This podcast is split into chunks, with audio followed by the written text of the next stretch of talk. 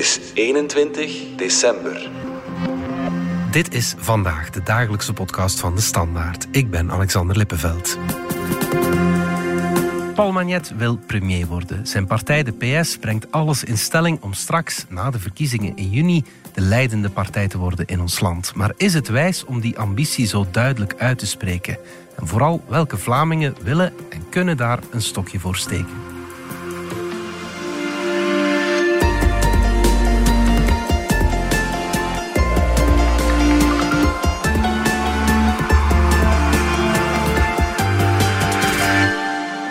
Peter de Lobel en Jan-Frederik Abelos van onze politieke redactie. Welkom. Straks genieten jullie even van uh, de kerstvakantie. Als er geen crisis de kop opsteekt, uh, natuurlijk. Mhm. En daarna ja, begint het, de aanloop naar de verkiezingen in uh, juni. Alweer een moeder aller verkiezingen. Ja, absoluut. En echt hè, deze keer. Ja. Het is voor het eerst dat in één kalenderjaar alle verkiezingen samenvallen. Ah, ja. Federale, Vlaamse, Europese en lokale. Ja, de partijen zijn ook al volop bezig met uh, alles klaar te zetten in de laatste weken. Ja, net zoals wij. Iedereen loopt zich warm voor die verkiezingen en uh, de nieuwjaarsrecepties in januari. Mhm. Dat wordt de eerste grote afspraak, denk ik, voor veel partijen. Mhm. Om eens uh, ja, te zien hoe de troepen ervoor staan. Om ook iedereen aan te vuren die straks toch te landen zal moeten de zieltjes winnen. En bij de ene partij zal dat een taaiere klus worden dan bij de andere. Ja, ja, ja absoluut. Peter, jij was uh, dit weekend in uh, Seraing, waar de PS haar lijsttrekkers voorstelt. Vertel eens, wat heb je daar gezien en gehoord? Wel, ik heb er in ieder geval niet gehoord dat uh, Magnet zei, ik wil premier worden. Nou ja, oké. Okay. Moet ik mijn intro dan herschrijven? Of nee, nee, want het is wel zo. Want hij heeft het eerder al gezegd, denk ik februari van dit jaar heeft hij het nog eens uh, expliciet gezegd van kijk, uh, als wij de grootste familie zijn, mm -hmm. dan ga ik die verantwoordelijkheid uh, zeker niet uit de weg gaan. Sowieso ook al direct na de vorige regeringsvorming, het interview dat op die dag ons in de krant gaf, de titel daarboven was van ik had premier kunnen zijn. Mm. Het is maar doordat er geen Franse meerderheid was en, en uh, dat dan weer een Franstalige premier was, dat dat uiteindelijk niet gedaan heeft. Maar uh, die ambitie is er zeker wel uh, bij Magnet. En als je dan kijkt naar wat er zondag gezegd is in Seraing, waar onder meer die lijsttrekkers werden voorgesteld, dan zie je dat hij toch wel voor de federale verkiezingen een heel sterke ploeg bijeengebracht heeft. Mhm. Mm -hmm. De populairste PS'ers staan allemaal op die Rupo na, die naar de Europese lijst geschoven is, staan allemaal op de eerste plaats op die federale lijst ja. van de PS. Mm -hmm. Dus ja, daar spreekt wel duidelijk die ambitie uit van we moeten zo sterk mogelijk uit die federale verkiezingen komen met zoveel mogelijk zetels voor de PS in de Kamer. En ja, dan daarna is het gewoon wiskunde. Hè. Als je kijkt naar de cijfers van vooruit nu in de peilingen, mm -hmm. die zijn een pak beter dan de resultaten dat zij gehaald hebben bij de verkiezingen. Mm -hmm. Het is nog af te wachten wat het effect zal zijn van het wegvallen van Conor Rousseau. Maar als zij in de dubbele cijfers kunnen blijven bij vooruit, 13, 14 procent, en je telt daar een PS bij die als grootste uit de bus komt aan Franstalige kant, ja, dan heb je, dan heb je de grootste familie. Ja, uh, zeker ja. omdat de MR doet het zeker niet slecht op dit moment, mm -hmm. maar de VLD is in vrije val. Dus de kans dat de liberalen de grootste familie gaan kunnen leveren, ja, die is, is, is uh... onbestaande. En bij de Groenen en CD&V is er ook geen sprake van. Dus ja, dan zit je in dat scenario. Ja, is hij het beu om... Nu is hij de schaduwpremier, dat wordt dan toch uh, zo wel wat gezegd. Is hij dat beu? Wil hij nu echt op het voorplan treden als van ik ben de man die ja, België de komende jaren uh, in zijn plooi moet leggen? Maar de voorbije vier jaren heeft hij dikwijls wel al die macht laten zien die hij wel heeft. Mm, Hè. Uh, de PS is de grootste partij in de Vivaldi-coalitie, met, met zeven partijen. De VLD levert de premier, maar is, is zeker niet de grootste partij. Mm. En nog eens, het gaat niet goed met die partij in de peilingen. Maar de PS heeft dikwijls respect gevraagd voor dat feit dat zij de grootste partij zijn. Wij brengen hier de meeste zetels aan in die coalitie, dus wij willen ook dat er op bepaalde punten echt naar ons geluisterd wordt. En op die manier ja, heb je een paar keer een weinig verheffend schouwspel gezien, waar dus uh, binnen die regering men tot een akkoord komt. En dat dan van buitenaf Magnet zegt, oh, zo niet, dat Mm. gaat hier zo niet. Mm. En uh, ook zijn eigen vicepremier, Pierre-Yves Dermagne, soms uh, terugvloot. Mm. En dat er dan dus terug onderhandeld moest worden, omdat, uh, omdat Magnet sommige dingen anders wou. Ja, oké. Okay. Dus dat is hij, beu, zo ja, de luis in de pels spelen, zeg maar. Ja, hij zou natuurlijk liefst die, die eerste viool spelen, hè, federaal. Dat maakt een aantal zaken wel eenvoudiger. Nu, als je terugkijkt naar hoe het stond in 2019, op het schaakbord stond Magnet op, op dat moment op een heel andere positie. Hè. Di Rupo trok toen de lijst federaal Mm. vanuit echt nog de hoop van ik kan nog eens premier worden. Ik kan mijn post reclaimen na vijf jaar Charles Michel. Dat is niet gelukt. Magnet die stond toen noodgedwongen op de Europese lijst.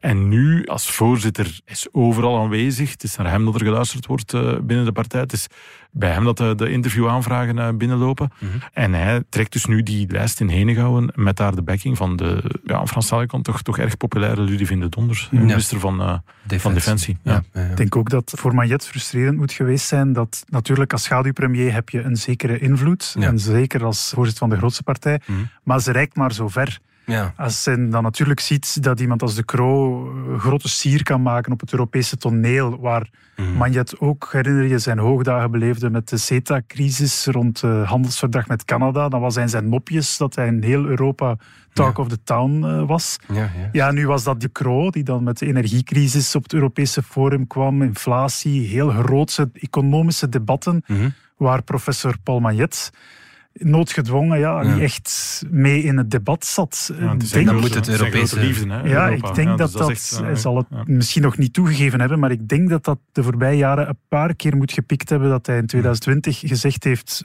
Alexander, Ja. doe jij het maar. Ja, ja, ja, ja. En dan moet... eh, Er was ook geen andere optie. Hè. Het, het was onmogelijk dat Magnet, de Vlaamse partij, ging daar nooit mee akkoord gaan dat Magnet die coalitie zou leiden.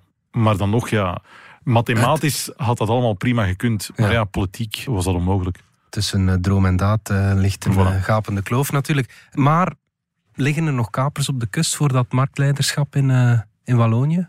Ehm, als je redeneert in families, niet. Nee.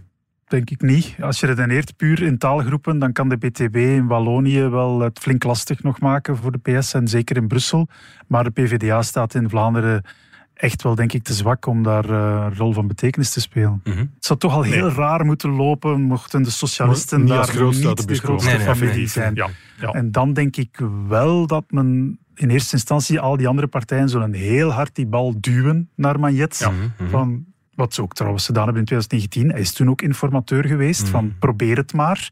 En dan zal het aan hem zijn om het nu wel te doen slagen. Maar goed, er zijn daarom geen kapers op de kust, maar wel mensen die ook wel voor zichzelf weggelegd zien. hè. Georges-Louis Boucher heeft al aangegeven dat hij eigenlijk vooral Nederlands wil leren om premier te worden. Mhm. In betere tijden heeft Conor Rousseau gezegd dat hij premier wou worden. En zelfs Bart Wever heeft al gezegd dat hij premier wil worden. Als het Ja. echt moet. Voilà, dus eh, velen moet, ja. zijn geroepen en allemaal volgens hun eigen voorwaarden. Maar ik denk dat Magnet wel degene zal zijn die in eerste instantie de beste kaarten kan hebben. Wat Jan Frederik daar zegt, inderdaad, die bal zal in eerste instantie waarschijnlijk wel naar hem eh, geschoven worden. Van, eh, probeer maar. Mhm. Maar als je aan Vlaamse kant een heel rechtse uitslag krijgt met eh, Vlaams Belang of N-VA als grootste partij, of in ieder geval als, als nummers 1 en 2, Mhm. en dan aan Franstalige kant de, de PS als grootste, met eh, de PTB die ook eh, toch aardig scoort.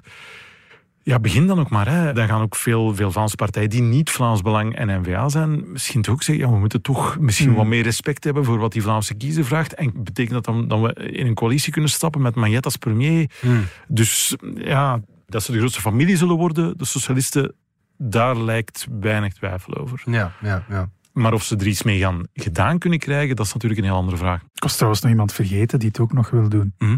Alexander de Croo. Ja. Juist. Maar, Maar laten dat we eerlijk zijn. eh, Het lijkt de kleinste kans, Ja. dus het klinkt nu heel cru, maar Ja. bijna nog de kleinste kans te hebben van iedereen die ik opsom, behalve Conor Rousseau dan, Ja. om het eh, waar te kunnen maken. Ja, ja, ja. Maar goed, die ambitie van Magnet, is dat slim om dat nu al te gaan uitspelen? Dat is een beetje raar geweest natuurlijk, moest hij beginnen signalen afgeven dat hij geen premier van België wil worden. Ja, want dan wil echt niemand het doen. eh, Voilà, en het is ook iets waarvan men denk ik bij de PS ook aanvoelt, het komt hun richting uit. Het is opnieuw zoals in 2019, elk scenario dat ergens op een tafel komt, of het nu op die tafel gelegd wordt door Bart de Wever of door Alexander de Croo of weet ik wie, PS zit er altijd bij. Mhm. Het is nu al een partij waar iedereen van uitgaat dat je er straks zaken mee moet gaan doen. Mhm. Ja, dan weet de PS denk ik zeker na 2020 nu ook van we gaan daar wel op een bepaald moment die verantwoordelijkheid moeten en ook willen nemen. Omdat ja, er was toch ook binnen die Vivaldi-regering momenten waar men dacht wij kunnen het beter dan Alexander de Croo. Mhm. Is niet goed bezig met de agenda-setting, Uh, hij soigneert zijn coalitiepartners niet genoeg. En bon, er is denk ik een gezond gevoel van wij kunnen dat land beter besturen. We hebben het met Di Rupo gedaan. Ik denk dat Majet zichzelf ook wel wil bewijzen op dat vlak. Had hij nu eens overal laten uitschijnen? Nee, ik wil dat absoluut niet. Ik denk dat dat een beetje vreemder zou geweest zijn. Mhm. Het is opvallend dat dat regionaal net het, het tegenbeeld is. Hè? Zowel in Vlaanderen als in Wallonië is daar veel minder duidelijkheid over van wie wil daar mm minister-president worden. Eh, bij NVA zou je denken, ja, Jan, Jan Jambon heeft nu met, met de laatste akkoorden die gesloten zijn, ook Vlaams, heeft nu wel een, een palmares waar hij mee naar kiezen kan. Maar toch wordt niet heel duidelijk gezegd van we gaan voor Jan, Jan Bon 2. Nee. Ook ja, zowel de Mier, is zij dan de, de kandidaat minister-president? Ook dat is niet duidelijk bij NVA, of, of ze willen het niet zo uitspreken van wie dat er kandidaat uh, Ze zei letterlijk, de Mier, we hebben geen kandidaat. Ik denk wat daar ook speelt, is uh, misschien ook de reden dat Magnet het zegt, maar ook niet zegt, is dat men natuurlijk wel voelt dat die... Uh, antisysteempartijen zoals PvdA en Vlaams Belang, mhm. die hebben natuurlijk niet liever dat politici nu al zeggen ik wil dit postje. Zo wordt dat dan gelezen van oh, het zijn nog geen verkiezingen geweest en men is al bezig met de buit te verdelen. Je voelt, het wordt zelfs openlijk gezegd bij NVA, is dat iets waar men heel allergisch voor is en net daarom zegt, ja maar nee, Vlaams minister-president, we gaan eerst de kiezer het oordeel afwachten. De partij staat ook op verlies in de peilingen. Mm dat noopt tot nederigheid, heet dat dan. En ik denk dat het bij andere partijen ook speelt. Men wil echt niet al te eager lijken, want dan kan dat in een, in een klimaat dat toch wel aan de kant staat van de extremen op dit moment, mhm. kan dat wel natuurlijk voor een, een vervelende stemmingmakerij zorgen. Ja, ja, oké. Wordt Magnet misschien ja, ergens in de campagne het gezicht van Vivaldi nog meer dan de Croo? De man die het moet gaan, gaan moeten opnemen tegen Bart de Wever? Ik denk niet dat er één partijvoorzitter is die zich nu nog al te veel met de Vivaldi-regering wil associëren en zeker niet naar de, naar de volgende verkiezingen. Mhm. Ze gaan wel allemaal benadrukken wat zij de afgelopen jaren gedaan hebben, wat zij hebben verwezenlijkt. En om dan bij de PS te blijven en bij Magnet te blijven, zij gaan verwijzen naar de laagste inkomens die ze opgetrokken hebben, naar eh, het minimumpensioen.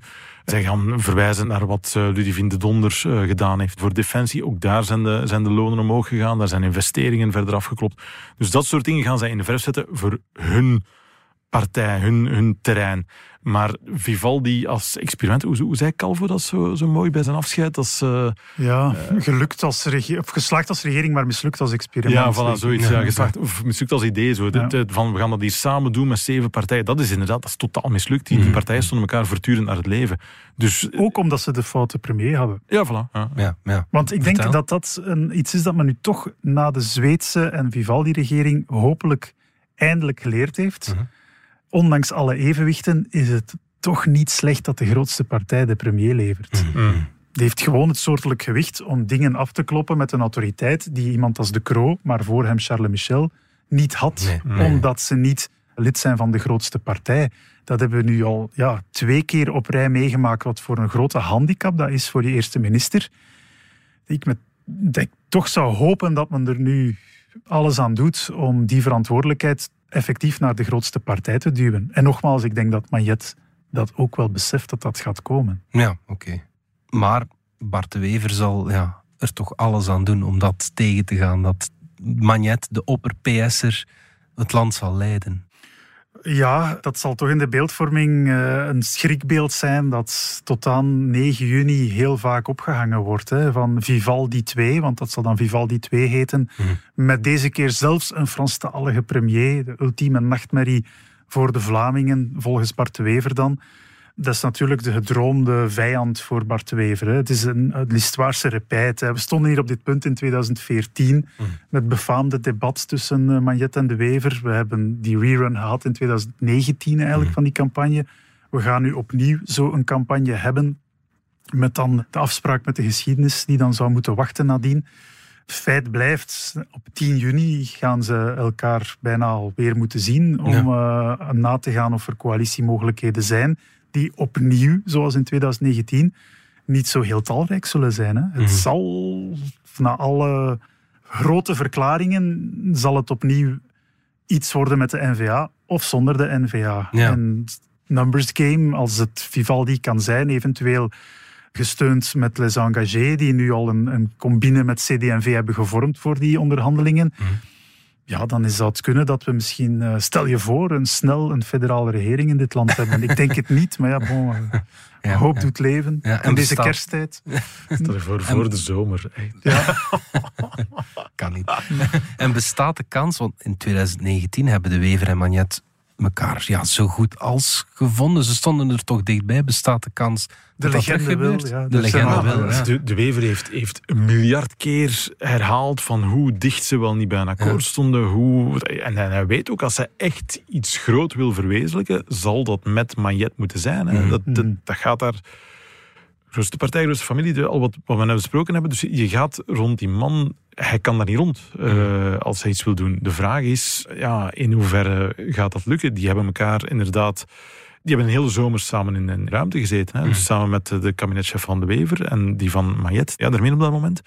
Dus die, die kunnen mekaars... Uh, standpunten en, en, reacties kunnen ze dromen, mm. denk ik. Mm. En toch ja, is de kans groot dat we weer daar naartoe gaan. Dan is de vraag, ja, hoe ver gaat dat? Hij kijkt terug op die episode en zei van, van kijk, we waren er, waren er vlakbij. Mm. Daar, een akkoord was echt, was echt binnen handbereik, uh, alles was mogelijk.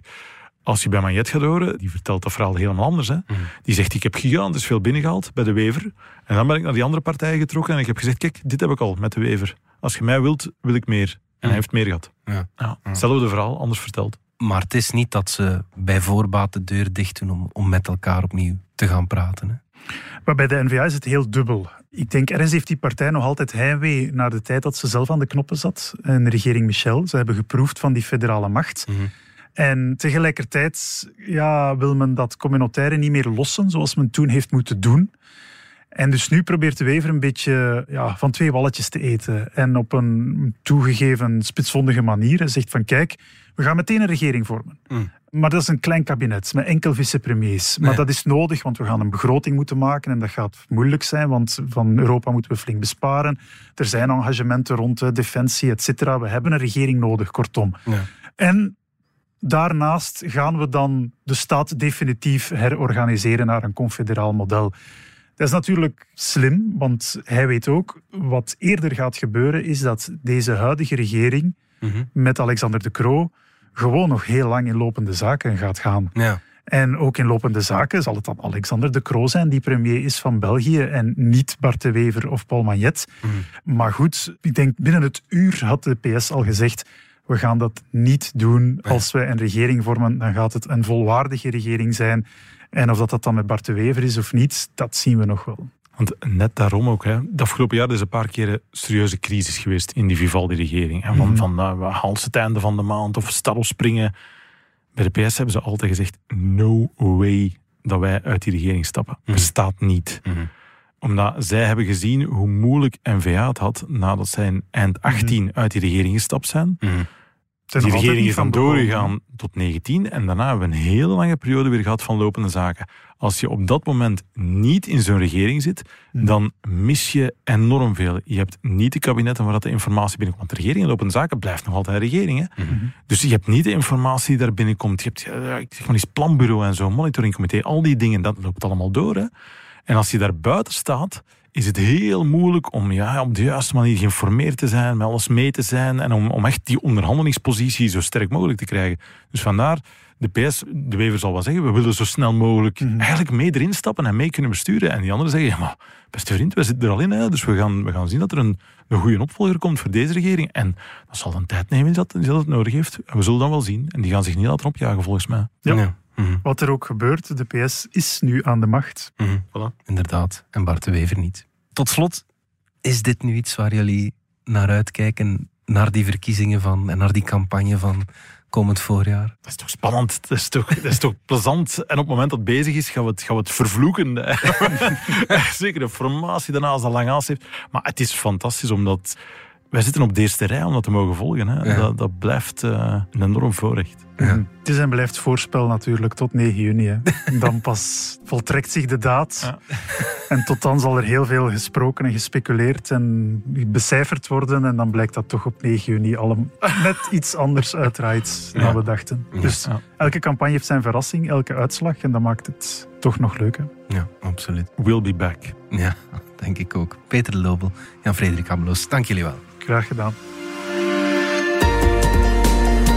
Dit was vandaag de dagelijkse podcast van de Standaard. Bedankt voor het luisteren. Volg ons op Spotify, Apple Podcast of eender welk ander podcastplatform.